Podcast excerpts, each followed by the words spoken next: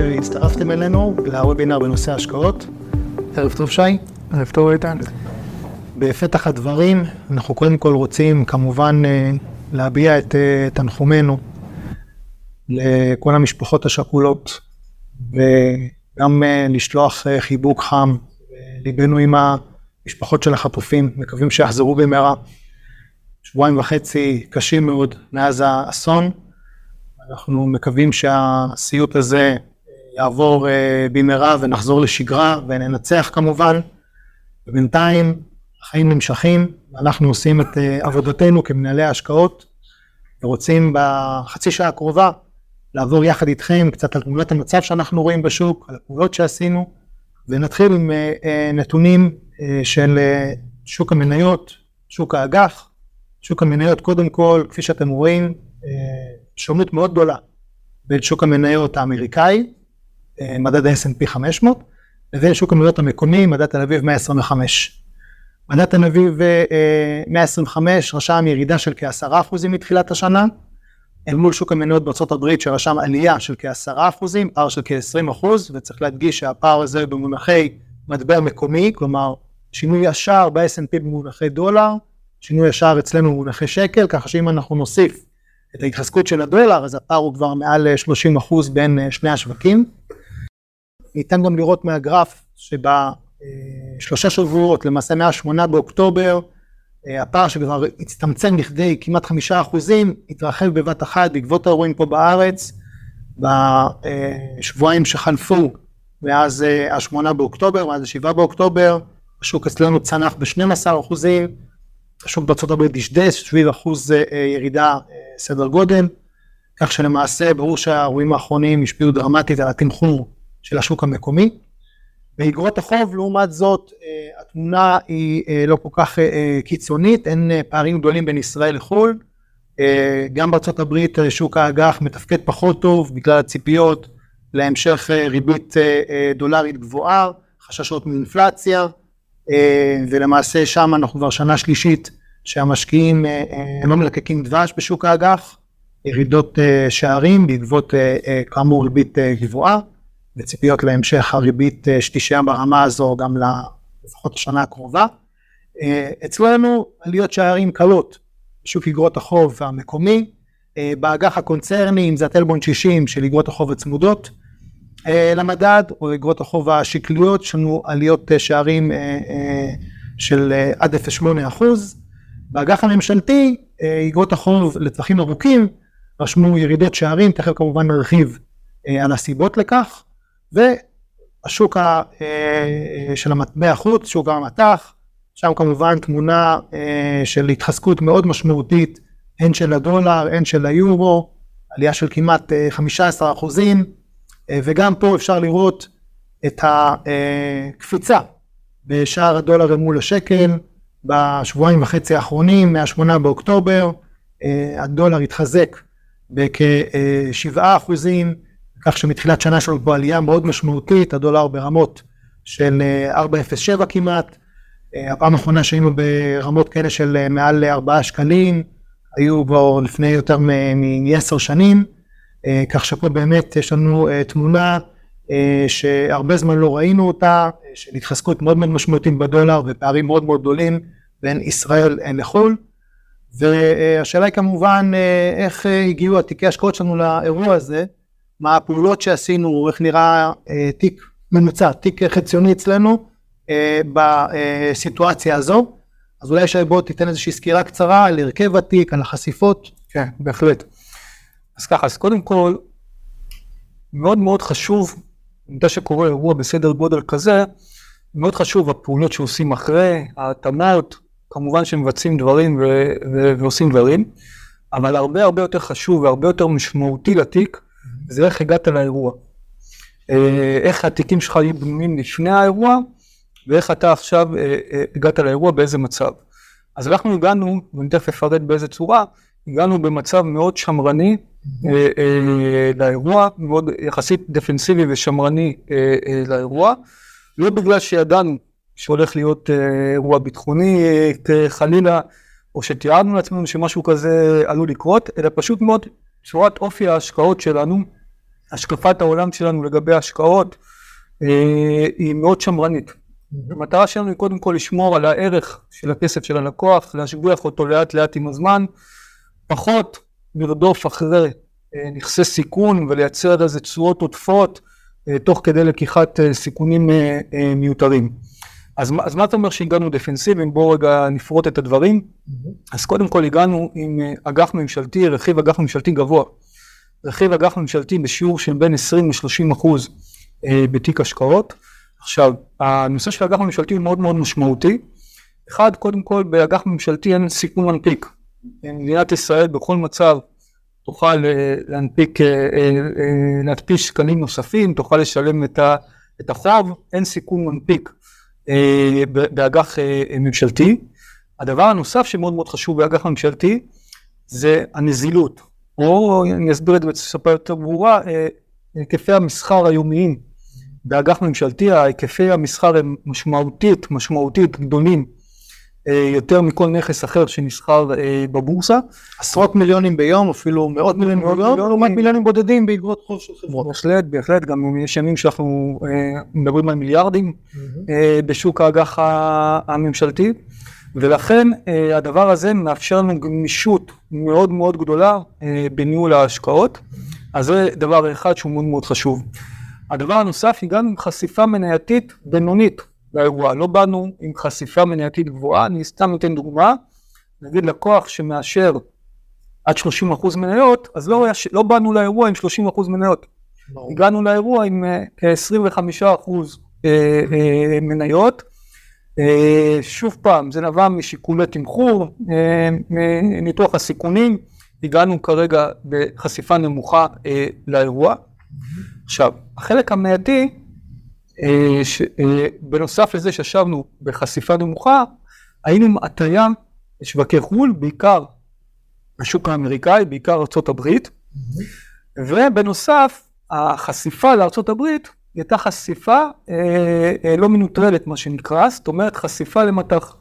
אוקיי, אז בוא נעזור לדוגמה המספרית שהצגת מקודם, לקוח שרצה עד שלושים אחוז מניות, בפועל התיק שלו היה בחשיפה של עשרים וחמישה אחוז מניות מתחת הרף העליון, בהחלט. תוך עשרים וחמישה אחוזים, כמו שציינו. נעריך כ-חמישה עשר אחוז. חמישה עשר אחוז ארצות הברית, חו"ל, עשרה אחוז ישראל. שחלק משמעותי מתוך ה-חמישה עשר אחוז, חמישה עשר אחוז דולר. הוא גם חשוף בדולר. וככה הוא מקבל את ההגנה אה, אה, של הדולר. אז זאת הכוונה בחשיפה למטח. מניות בארצות הברית, כן. ברובן, וחשופות לדולר, נהנות מהעובדה שהדולר יתחזק ב-חמישה עשר אחוז בשנה. תיקים שאין להם בכלל חשיפה אה, מנייתית, אנחנו הגדלנו את רכיב המטח בתיק. באופן ישיר. באופן ישיר, גם יהיה סוג של הגנת אה, אה, מטח בתיק. עכשיו, הדבר הכי חשוב, חוץ מהאג"ח הממשלתי, לצורך העניין, שעובדות החשיבות השנייה אה, אה, באירוע הזה, זה הרכב האג"ח הקונצרני. אנחנו הגענו, הגענו לאירוע עם תיק קונצרני מאוד מאוד חזק. חברות מאוד מאוד חזקות, חברות טיר אחת מה שנקרא, חברות ברמה של בזק, חברת חשמל, אה, עזריאלי, חברות מאוד מאוד חזקות. תזרימיות. מאוד תזרימיות. אנחנו יושבים באופן עקבי, זאת העבודה הכי חשובה שלנו, לשבת ולהכיר את החברות לעומק. אנחנו נפגשים עם ההנהלות של החברות, אנחנו בודקים את המאזנים של החברות, יש לנו מחלקת אנליזה שעושה את המחקר בעצמה, אבל חוץ ממחלקת האנליזה, אנחנו בעצמנו, על כל חברה שאנחנו אה, מכניסים לתיק, מנהל ההשקעות חתום על החברה, מה שנקרא, שהוא מכיר את המאזן כמו שצריך, מכיר את התזרים, את צורכי ההון, ואנחנו יודעים להגיד שהחברות שאנחנו מחזיקים הן חברות מאוד מאוד תזרימיות, חברות שאין להן צורכי הון דחופים לתקופה הקרובה, ולכן אנחנו מאמינים שהחברות יעברו את התקופה הזאת בצורה יחסית טובה, בלי פגיעה פיננסית משמעותית. אז אם אני מסכם את הכל, הגענו יחסית במצב מאוד דפנסיבי ושמרני, לאירוע הזה. מצוין. לא במצב של ריסקון, אלא ההפך, מצב דפנסיבי, וגם זה מאפשר לנו, במידת הצורך, לעשות את השינויים, נדבר על זה בהמשך. אז כאמור, אנחנו רוצים כרגע לראות כיצד תשפיע הלחימה על השווקים, גם על שוק ההון, על השוק המקומי, אבל בראש ובראשונה זה ישפיע על המשק. ולשם כך אנחנו ביקשנו מהכלכלן הראשי שלנו שיכין לנו איזושהי השוואה לאירועים ביטחוניים קודמים. לצערנו אנחנו לא חווים בפעם הראשונה אירועים ביטחוניים, כמובן הפעם בצורה המשמעותית ביותר, אבל בהחלט שאנחנו מדברים פה על אירוע שניתן לעשות איזושהי אנלוגיה לאירועים ביטחוניים מהעבר. אז למעשה באירוע ביטחוני במשק יש שתי השפעות עיקריות. השפעה ראשונה זה שההוצאות גדלות לצורכי ביטחון, ויש גם עלויות שנובעות מכך שצריך לשלם פיצויים על נזקים שנגרמו, ומהצד השני יש לנו את הצד של ההכנסות שנפגעות, כי הפעילות במשק מאיתה, יש פחות הכנסות ממיסים, פחות הכנסות ממע"מ, פחות הכנסות ממס רכישה, כך שיש פה איזושהי תנועת מספריים, יותר הוצאות, פחות הכנסות, וזה כמובן משפיע על הגרעון של הממשלה. וכאן אנחנו רוצים לנסות להעריך מה יקרה בתרחיש הנוכחי. שוב, מאוד קשה לתת הסתברות לתרחיש כזה או אחר, אבל אם נניח תרחיש מרכזי, שהוא התרחיש שאנחנו לפחות מוכרחים לראות בשבועיים וחצי האחרונים של מערכה, בעיקר בדרום, עם מתיחות בצפון, אבל לא מעבר לכך, אז בהנחה שמערכה כזאת תימשך לפחות כחודשיים, אז אנחנו יכולים לראות שבמלחמת לבנון השנייה, שזו הפעם שבה נמשכה מערכה מעל לחודש, והיו הוצאות משמעותיות, הן מבחינה ביטחונית, והן מבחינת פגיעה בהכנסות, אז למעשה סדר גודל של ההוצאות היה בגזרת ה-שמונה עשרה מיליארד שקלים, ירידה בהכנסות כ-חמישה מיליארד שקלים, הוביל לאובדן תוצר של כחצי אחוז. אירוע נוסף מהעבר שהיה משמעותי היה צוק איתן, שנמשך כמעט חמישים ימים, וגם שם הוצאות בסדרי גודל של כ-שמונה עשרה מיליארד שקלים, ואנחנו רוצים בתרחיש הנוכחי להיות יותר שמרניים, ולהניח שההוצאות יהיו כפולות, ופגיעה בהכנסות גם כן תהיה משמעותית הרבה יותר. אז בתרחיש כזה חמור, אנחנו בעצם מדברים פה על אובדן תוצר של אחוז וחצי, שניים, זה המשמעות מבחינה מקרו-כלכלית, וצריך לזכור שלאירוע הזה אנחנו בעצם מגיעים ממקום יחסי טוב, אנחנו מגיעים ממקום שבו היחס חוב תוצר, החוב של מדינת ישראל אל מול התוצר שלה, הוא סדר גודל של כ-שישים אחוז, זה שיעור נמוך, ביחס למדינות מערביות זה שיעור נמוך, שיעור מאוד נמוך ביחס למדינות מערביות. נכון, וגם אנחנו צריכים לזכור שאנחנו נמצאים במשק ששיעור התעסוקה בו היה מלא, אבטלה נמוכה, שיעור צמיחה סביר של כשלושה אחוזים, האינפלציה, תחזיות קדימה שהיו גלומות בשוק, אינפלציה מרוסנת, כבר חזרנו לטווח שמתחת לשלושה אחוזים, המצב פה היה טוב ביחס לשווקים אחרים, ולכן יש פה כריות ביטחון להתמודד עם אירוע כזה, זה מבחינה מקרו-כלכלית. כן, אם אני מסכם מה שאתה אומר, גם אם באמת אנחנו נראה פה פגיעה יחסית משמעותית במשק, ואנחנו צופים פה בתרחיש הזה, ואנחנו צופים, ואנחנו צופים פגיעה, ויכול להיות שהפגיעה תהיה אפילו יותר חריפה ממה שרואים פה אה, אה, בשקף, עדיין אנחנו נעלה מחוב תוצר של שישים אחוז, ל-שישים וחמישה אחוז, שישים ושבע, שישים ושמונה אחוז, זה עדיין נמוך משמעותית ממדינות מערביות. שבגזרת מאה אחוז. כן, כן, יש גם, גם, גם מעבר ל-מאה אחוז. מעבר ל-מאה אחוז, ולכן זה מראה לעוצמה אה, של המשק הישראלי. נכון, נקודה נוספת שצריך להגיד זה שבעצם גירעון כזה כמו שהיה בעבר, גם בתקופת הקורונה, הגענו באופן זמני לגירעון גם דו-ספרתי. של עשרה אחוז. אבל זה זמני. ואחר כך זה אה, מתיישר, והמגמה חוזרת להיות המגמה שראינו. השווקים מאוד סלחנים לאירועים חד פעמיים. וברגע שהשווקים מבינים שלא מדובר באירוע פרמננטי, השווקים יודעים להחליק את, ה, את האירוע הזה. בהחלט. אבל עדיין אנחנו אה, אה, נוכחים לראות שבשוק כן מגלמים את הסיכון הזה, בחברות דירוג אשראי בינלאומיות, כמו למשל בערב אס אנד פי כבר הודיע על הורדת תחזית, התחזית, רק התחזית לא דור עצמו, בדיוק, התחזית הפכה להיות אה, אה, שלילית, וגם בשוק אגרות החוב, אגב של ממשלת ישראל, כבר מגלם כבר את הירידה הזאת, זה כבר לא גולה.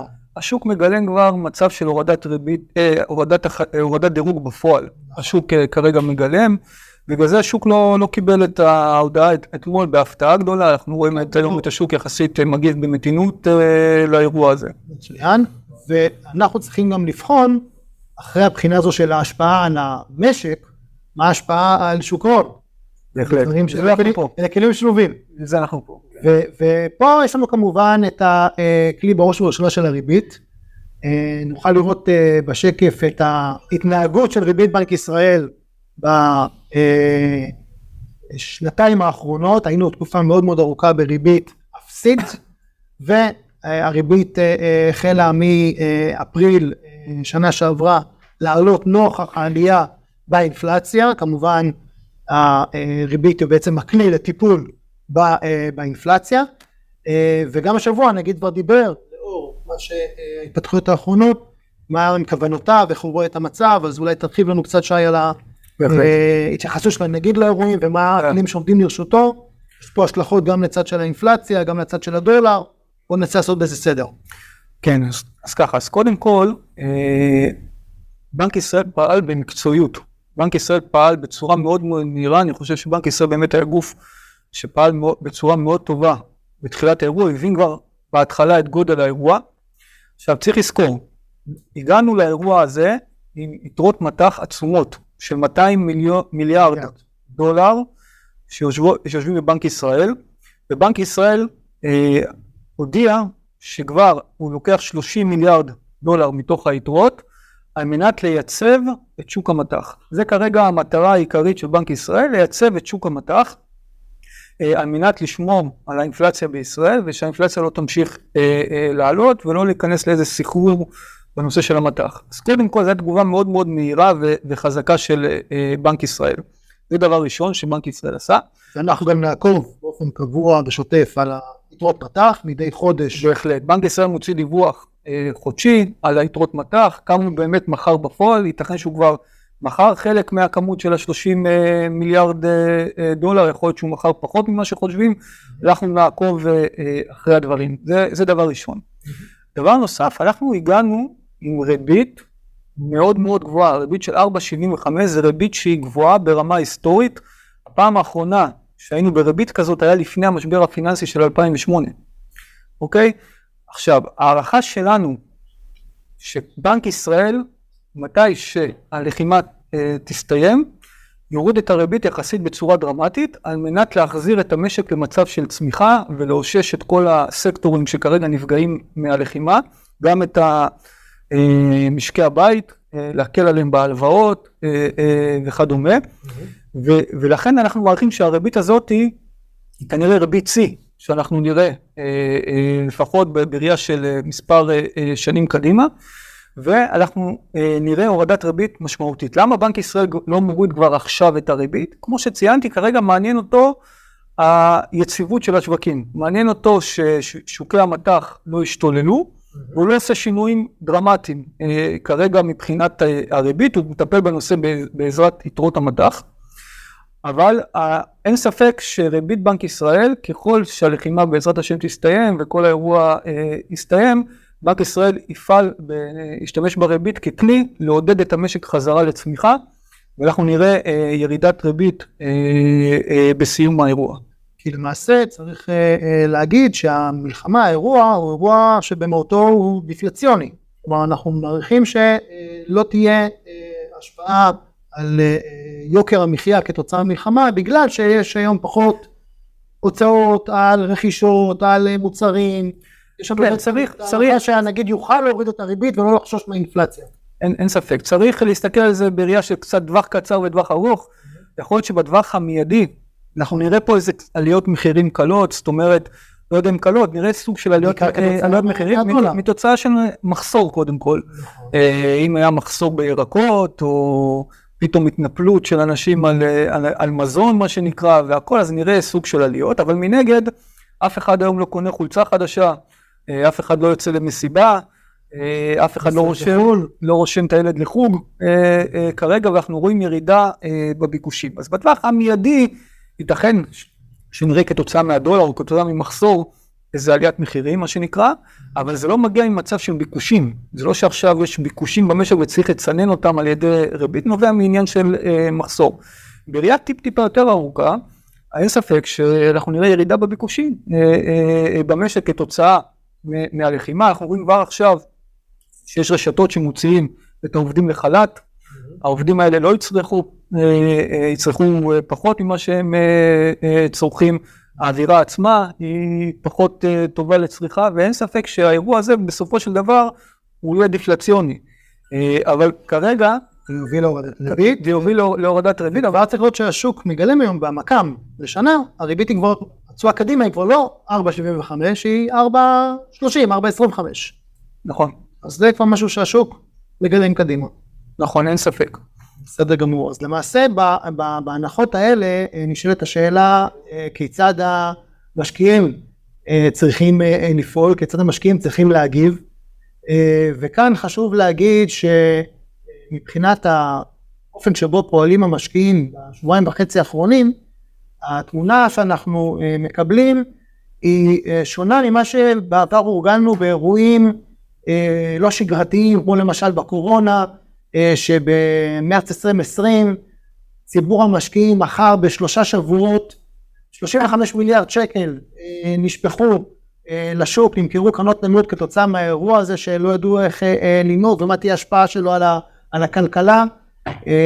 נכון להיום הפדיונות בשוק קרנות הנאמנות, שזה אפשר להגיד הברומטר, לתת לנו את הערכה, איך פועלת גברת כהן מחדרה מה שנקרא, אז אנחנו רואים שזה היה עשירית מזה, כלומר מתחילת האירועים, שוק קרנות הנאמנות עדה כסף, אבל לא שלושים וחמישה מיליארד, שלושה וחצי מיליארד, עשירית מה, מהסכום שראינו בתקופת משבר היסטרית קודמת, ככה שניתן לומר שהמשקיעים כבר בוגרים יותר, למודי קרבות, למודי קרבות, שצריך להסתכל לטווח ארוך, ואפשר לראות בשקף הבא איך בעצם השווקים התנהגו נוכח אירועים ביטחוניים, כי אנחנו מדברים כרגע על אירוע ביטחוני פר אקסלנס, אז שוב אנחנו חוזרים לאירועי העבר, ממלחמת לבנון השנייה, עובר בעופרת יצוקה, צוק איתן, ניתן לראות ששוק המניות המקומי, קודם כל לאורך זמן, הגרף שאנחנו מכירים עולה בצורה משמעותית, מובהקת לאורך השנים, ואירועים של מלחמות, הם אירועים קצרי טווח, אין להם השפעה ארוכת טווח, הירידה החדשה שאתם רואים בעופרת יצוקה, נובעת מהסיבה שזה קרה בדיוק במשבר של אלפיים ושמונה, המשבר הפיננסי, ככה שהאירוע של עופרת יצוקה שהיה בשלהי אלפיים ושמונה ובינואר אלפיים ותשע, לא גרם לאיזושהי השפעה מהותית על תמחור שוק המניות, אלא השפעה קצרת טווח, וגם במלחמת לבנון השנייה ראינו השפעה קצרת טווח, ולמעשה ניתן לומר שעלויות השערים בתקופה של אירוע ביטחוני מגיעות כשהחיילים שלנו עדיין בזירת הקרב, עדיין נלחמים, כך למשל במלחמת לבנון השנייה, כבר אחרי מספר ימי מחילה, מלחמה, השוק כבר אה, חזר לעלות, אפילו שנפלו באותו יום אה, טילים על, אה, על חיפה. ככה שאירועים ביטחוניים, ההשפעה שלהם היא בדרך כלל נמוכה, ושוב אנחנו מדברים פה על תרחיש אה, שלא מוביל אותנו לאירוע אה, עם אה, חמש גזרות ועם התפתחויות לכיוונים שאנחנו אה, אה, כמובן אה, אה, צריכים לקחת בחשבון, אבל לא נותנים להם כרגע אה, משקל אה, גבוה. אז מכך אנחנו בעצם למדים, שלאורך זמן זה נכון להישאר בפוזיציה שבחרנו בה, בהשקעה שהחלטנו שהיא נכונה לנו לצרכים הפיננסיים שלנו, ועוד דבר שחשוב להגיד בהקשר הזה, וזה שקף שאני מאוד אוהב וחושב שצריך ללמד אותו כבר בבית ספר כחלק מהלימוד של תכנון פיננסי והסתכלות פיננסית נכונה, השקעה רציפה לאורך זמן בשוק המניות מניבה את התשואה השוטפת הטובה ביותר, או במילים אחרות, לא ניתן לתזמן את השווקים. לא ניתן לתזמן את השווקים. ואת זה הראו לא מעט מחקרים, כאן לדוגמה אתם רואים נתונים של אה, מחקר על פני שלושים שנות השקעה ב-אס אנד פי חמש מאות, שלושים שנות השקעה רציפות ב-אס אנד פי חמש מאות, אז כמובן, אה, כפי שאמרנו, השקעה רציפה ב-אס אנד פי חמש מאות, אה, אה, הובילה לתשואה אה, ממוצעת שנתית, שכמעט עשרה אחוזים. ב-שלושים השנים הללו היו לנו לא מעט אירועים, מה שנקרא דוביים, כלומר אירועים שבהם השוק צנח ביותר מ-עשרים אחוז בפרק זמן קצר, כולל אירועים של צניחה שגם מעל ארבעים אחוז, כמו המשבר הפיננסי של אלפיים ושמונה, ועדיין מי שהשקיע באופן רציף לאורך כל התקופה, נהנה מתשואה של עשרה אחוזים כמעט בממוצע לשנה. לעומת זאת, ברגע שמנסים לתזמן, אפילו אם מנסים בכל שנה, יום אחד אנחנו מפספסים מהעלויות החדות שהיו, אז התשואה הולכת ונשחקת, פספסנו את היום הטוב ביותר בכל אחת מהשנים הללו, מ-עשרה אחוז לשנה אנחנו צורכים ל-שישה אחוז בלבד לשנה.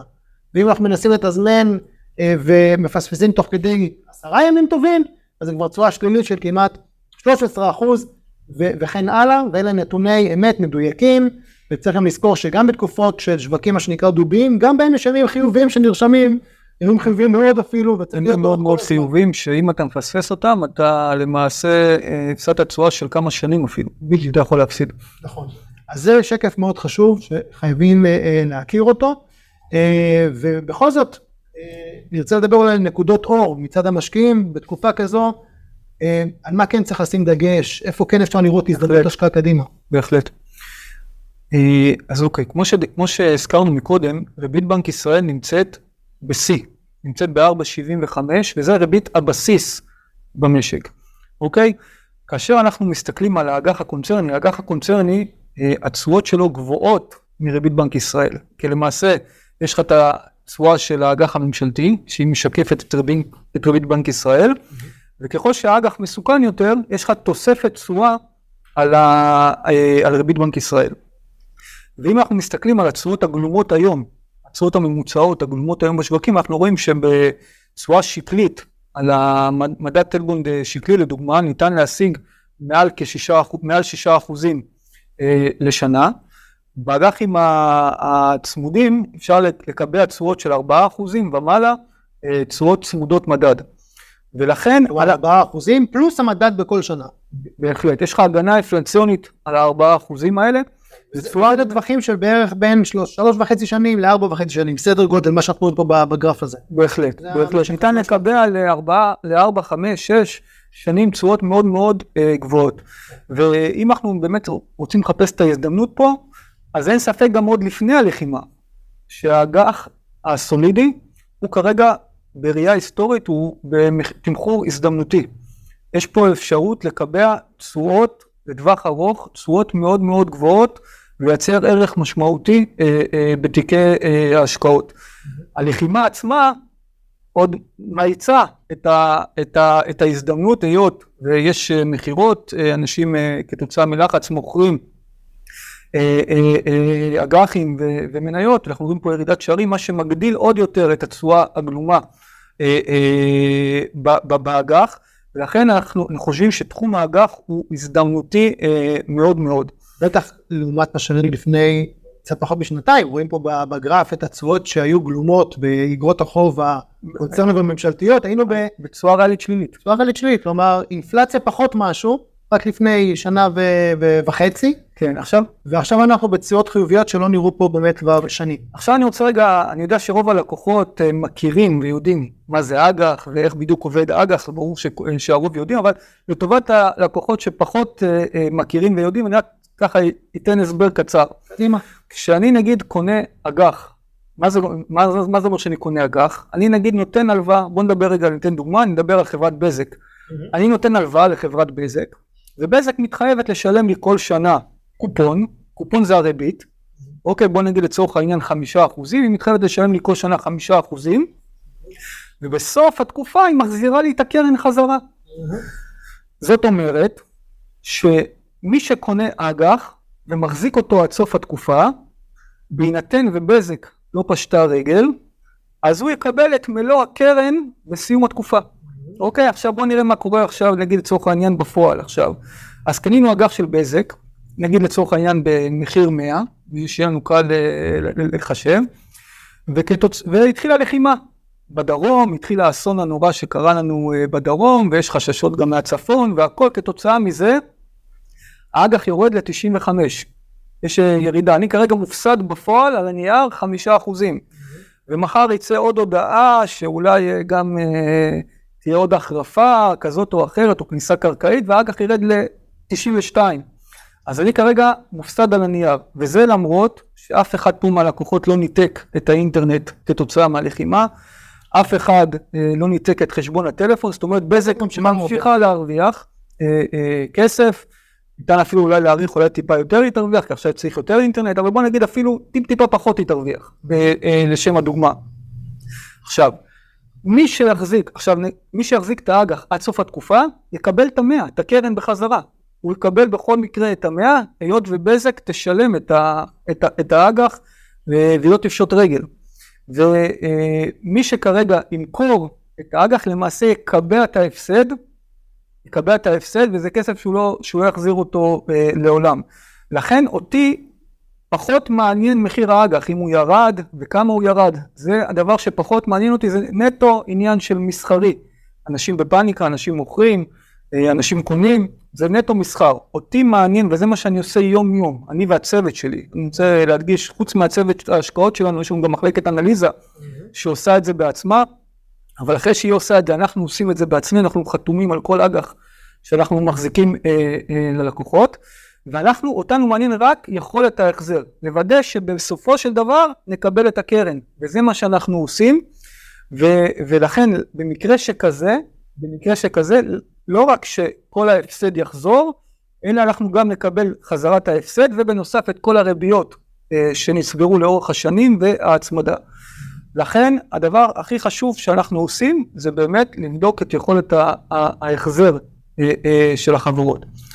אוקיי, אחרי שהסברנו מה זה אג"ח, זה כדאי גם להזכיר שבתחילת הדברים שנתנו תיק לדוגמה, למעשה דיברנו על כך שהגענו גם בפרספקציה דפנסיבית. נכון. כך שיש לנו מחסנית של אג"ח ברמת סיכון מאוד מאוד נמוכה, שגם יכול לנצל את העובדה שעכשיו בשוק, יש אג"חים יותר מעניינים, יצואות טובות יותר קדימה. בהחלט, בהחלט. ואת השינויים הזה אנחנו נחליט לעשות, כמובן, הכל בצורה מדודה, מדורגת, לא בבת אחת נדפיל, כי אנחנו לא יודעים לאן הדברים יתפתחו, אבל זה הרעיון, לפעול, ב- ב- לפחות באפיק הזה, שאנחנו מרגישים בו יותר ביטחון, כמו שציינת, כי העבודה של האנליזה נעשית אה, אה, באופן שוטף וקבוע, אבל אלה דברים שאנחנו נוכל לעשות, כי יש לנו מאיפה מ- מ- מ- להביא את הכסף לשם. נכון, נכון. אין ספק שהעובדה שבאנו עם רכיב ממשלתי גבוה, יחסית, מאפשר לנו לבצע עם הזמן הסתה של מעט מרכיב הממשלתי לטובת אה, אג"ח קונצרני, אג"ח של חברות שיש להם ירידת שערים יחסית חדה באג"ח, בלי שיש סיבה כלכלית לכך, נטו מסיבות של מסחר, ולמעשה לקבע תשואות לטווח אה, אה, ארוך, תשואות מאוד מאוד גבוהות ברמה היסטורית. זה, אלה הדברים שכרגע אנחנו ממוקדים בהם, בעיקר בתחום הסולידי כרגע. זו בהחלט תהיה המשימה שלנו, זאת האחריות שלנו, זה מה שאנחנו בעצם צריכים לעשות כמנהלי השקעות, ואלו הדברים העיקריים שרצינו לעבור בשקפים, אנחנו גם רואים שהצטברו מספר שאלות, בואו ננסה לתת מענה לשאלות העיקריות שחוזרות פה מהלקוחות שצופים בנו, לגבי כמובן נושא המטח, כן? האם כדאי להגדיל חשיפה למטח, האם כדאי לקנות דולר, שאלת מיליון הדולר מה שנקרא, בהחלט שאלה טובה וגם קשה, אנחנו צריכים לדעתי בהקשר הזה לומר שביחסות לחשיפה למטח, צריך להתייחס לשתי תקופות, קודם כל בטווח הקצר, מה יקרה ומה אנחנו עושים, ובטווח הארוך. אז כמובן שבטווח הקצר ראינו את התגובה של הדולר, ראינו את העלייה המאוד משמעותית בהתחזקות של הדולר מול השקל כתוצאה מהחששות ומהגורמים הביטחוניים, וכמובן שאם חלילה תהיה הסלמה ונראה פה גזרות נוספות, מן הסתם הדולר גם עלול להמשיך ולהתחזק, וכמו שהוא שבר את הרמה של ארבעה שקלים, הוא גם ישבור את הארבע עשרה, אלה דברים שעלולים לקרות, אנחנו לא נביאים, לא נוכל לדעת, קשה מאוד לנבא, את הכיוון של המטבע בטווח קצר.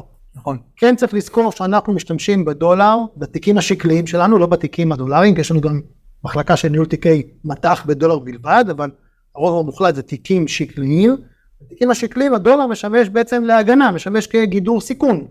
כמו שראינו בדוגמה מקודם, החשיפה לדולר הייתה מובנית, הן בחלק המנייתי בחו"ל, שלא ניטרלנו את המטבע ונשאר ממחזקה דולרית, להחזקה במניות בארצות הברית, והן בתיקים יותר סולידיים בהחזקה באג"ח של חברות דולריות, שנתנו לנו בעצם את ההגנה, או בקרנות כספיות דולריות, קיבלנו בעצם את החשיפה הדולרית.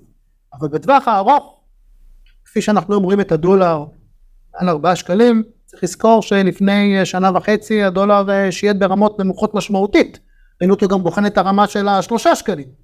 כך שבטווח ארוך, במידה ואנחנו חוזרים, ואנחנו נחזור בתקופה של שגרה, בתקופה שבה למעשה המשק חוזר לעצמו, צריך לזכור שהשוק שלנו הוא שוק שבשנים האחרונות נהנה מעודף בחשבון השוטף. כלומר, מה הכוונה עודף בחשבון השוטף? הכוונה היא שבחישוב של תנועות הכספים בין יבוא ליצוא, השוק המקומי שלנו, היה לנו למעשה עודף יצוא על יבוא, כלומר יותר דולרים נמכרו פה מאשר נקנו. זה נבע קודם כל מהסיפור של הגז, יש לנו פה עצמאות אנרגטית, לא צריכים לקנות גז כמו שבאירופה האינפלציה עלתה בעקבות הסיפור של רוסיה ואוקראינה. בואו נהנינו מכך שתמר ולוויתן מזרימות לנו בעצם את הגז לצורכי חברת חשמל. ודבר נוסף זה סיפור של הייטק, כל השירותים שחברות הייטק מוכרות, האקזיטים, אלה דברים שהובילו לכך שיותר דולרים נמכרו פה, ולכן יותר מוכרים דולרים מקונים, אז הדולר כל הזמן... בנוסף גם היצוא הביטחוני. מאוד מאוד משמעותי, ומזרים הרבה מאוד דולרים למדינה. נכון. אז אם אני מסכם את מה שאתה אומר, במצב היסודי, במצב היסודי, הכלכלה תומכת בשקל. זאת אומרת, אם היינו לפני האירוע, בהתחשב בכך שיש עודף בחשבון השוטף, בהתחשב בכך שיש יצוא ביטחוני ויש גז, למעשה הגורמים האלה היו אמורים לתמוך בשקל, והיינו אמורים לראות את השקל במחיר הרבה הרבה יותר נמוך ממה שהוא היום, ובטווח הקצר אנחנו כמובן מושפעים מהלחימה, וראינו עליית שערים בדולר.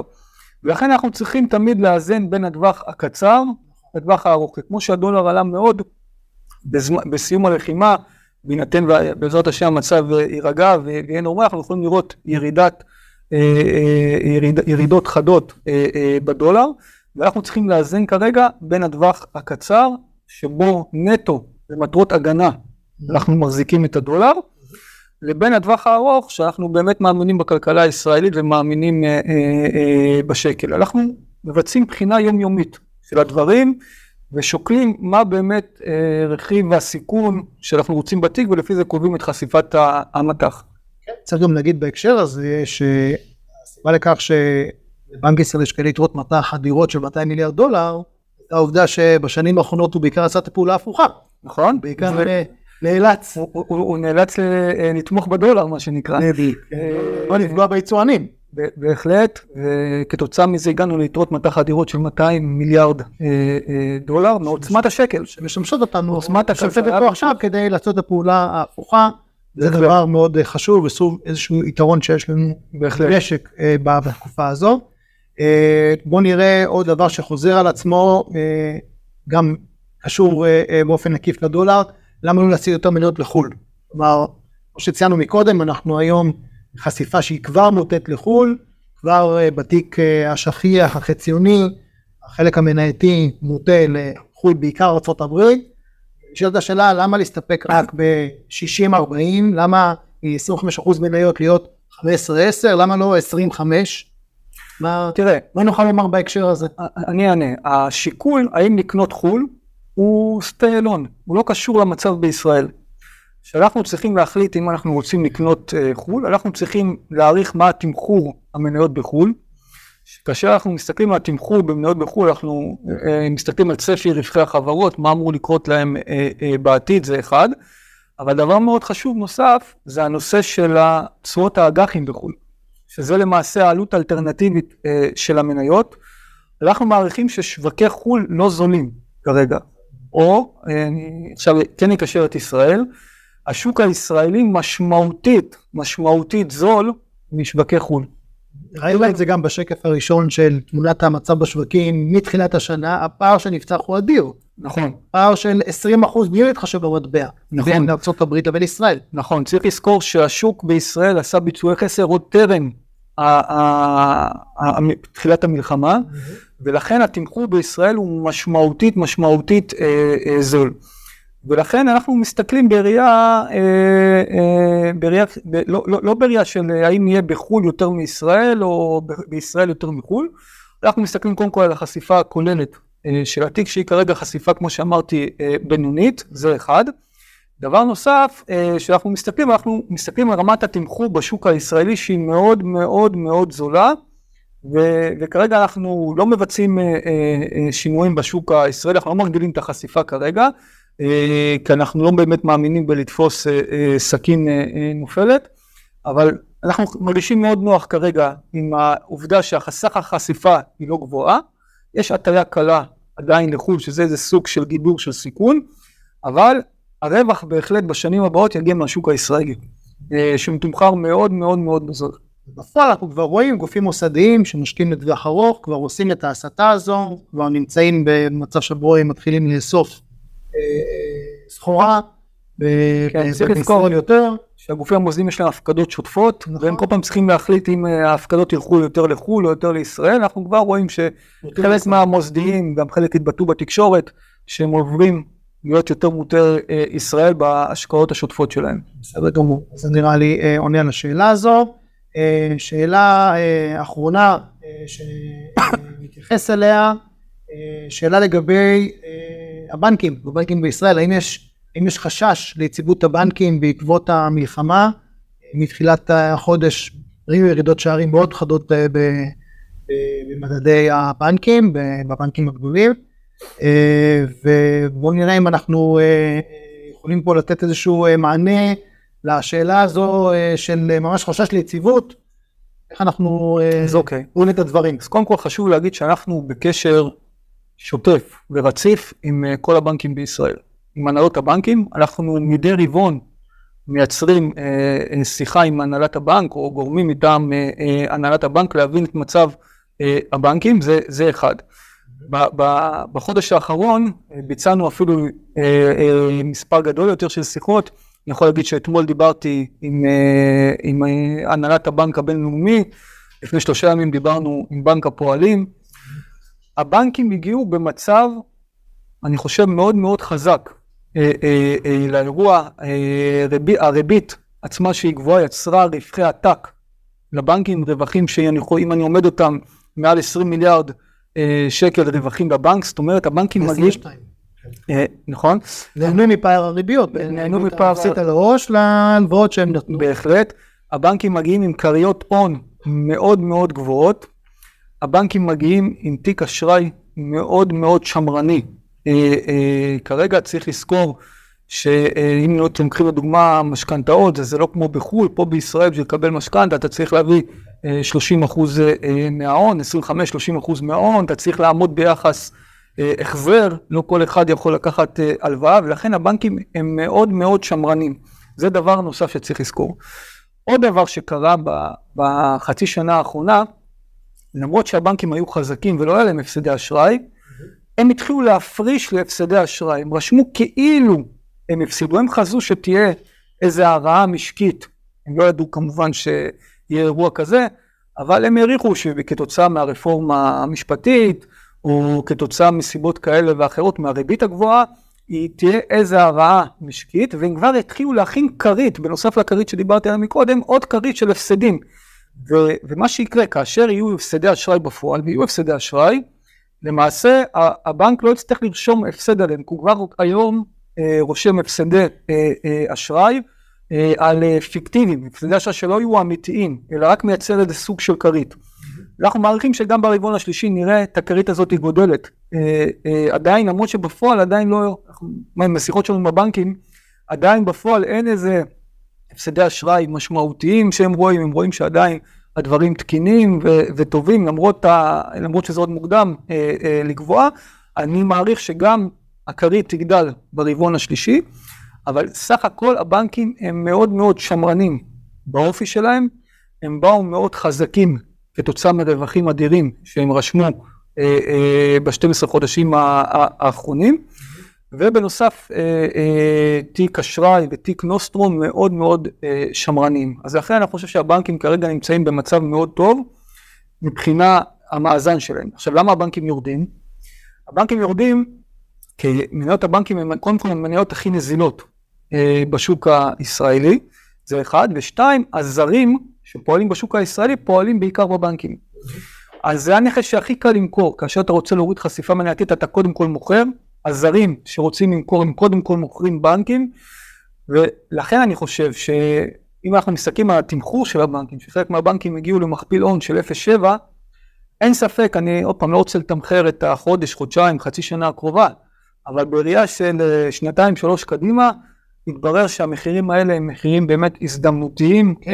רגע את הדוגמה הזאת שנתת עכשיו, אפס נקודה שבעים וחמש מכפיל הון, הכוונה היא שהבנק בעצם יסחר בהנחה של כ-עשרים וחמישה אחוז על ההון העצמי שלו, ומייצר לפי הדוחות האחרונים שראינו, תשואות דו-ספרתיות על ההון העצמי. בדיוק, אנחנו מגיעים לתשואה דו-ספרתית מעל. לא, אז גם אם אנחנו נעריך שרווחי הבנק ירדו בחצי, עדיין אתה תגיע לתשואה של עשרה אחוז פחות או יותר, על ההון, כאשר הבנק עצמו נסחר ב-אפס נקודה שבע על ההון. זה עדיין נותן תשואה למניה שגבוהה מ-עשרה אחוז על ההחזקה. צריך לזכור גם שברגע שיסתיים האירוע, הבנקים ישלמו דיבידנדים, ואז תהיה גם פה תשואה דיבידנד גבוהה, ולכן בראייה, כמו שאמרתי, של שנתיים, שלוש קדימה, אנחנו נגלה שהמחירים האלה היו מחירים הזדמנותיים בבנקים. בסדר גמור. אז אלה היו השאלות העיקריות, ואנחנו רוצים פה להודות לכם שהייתם איתנו.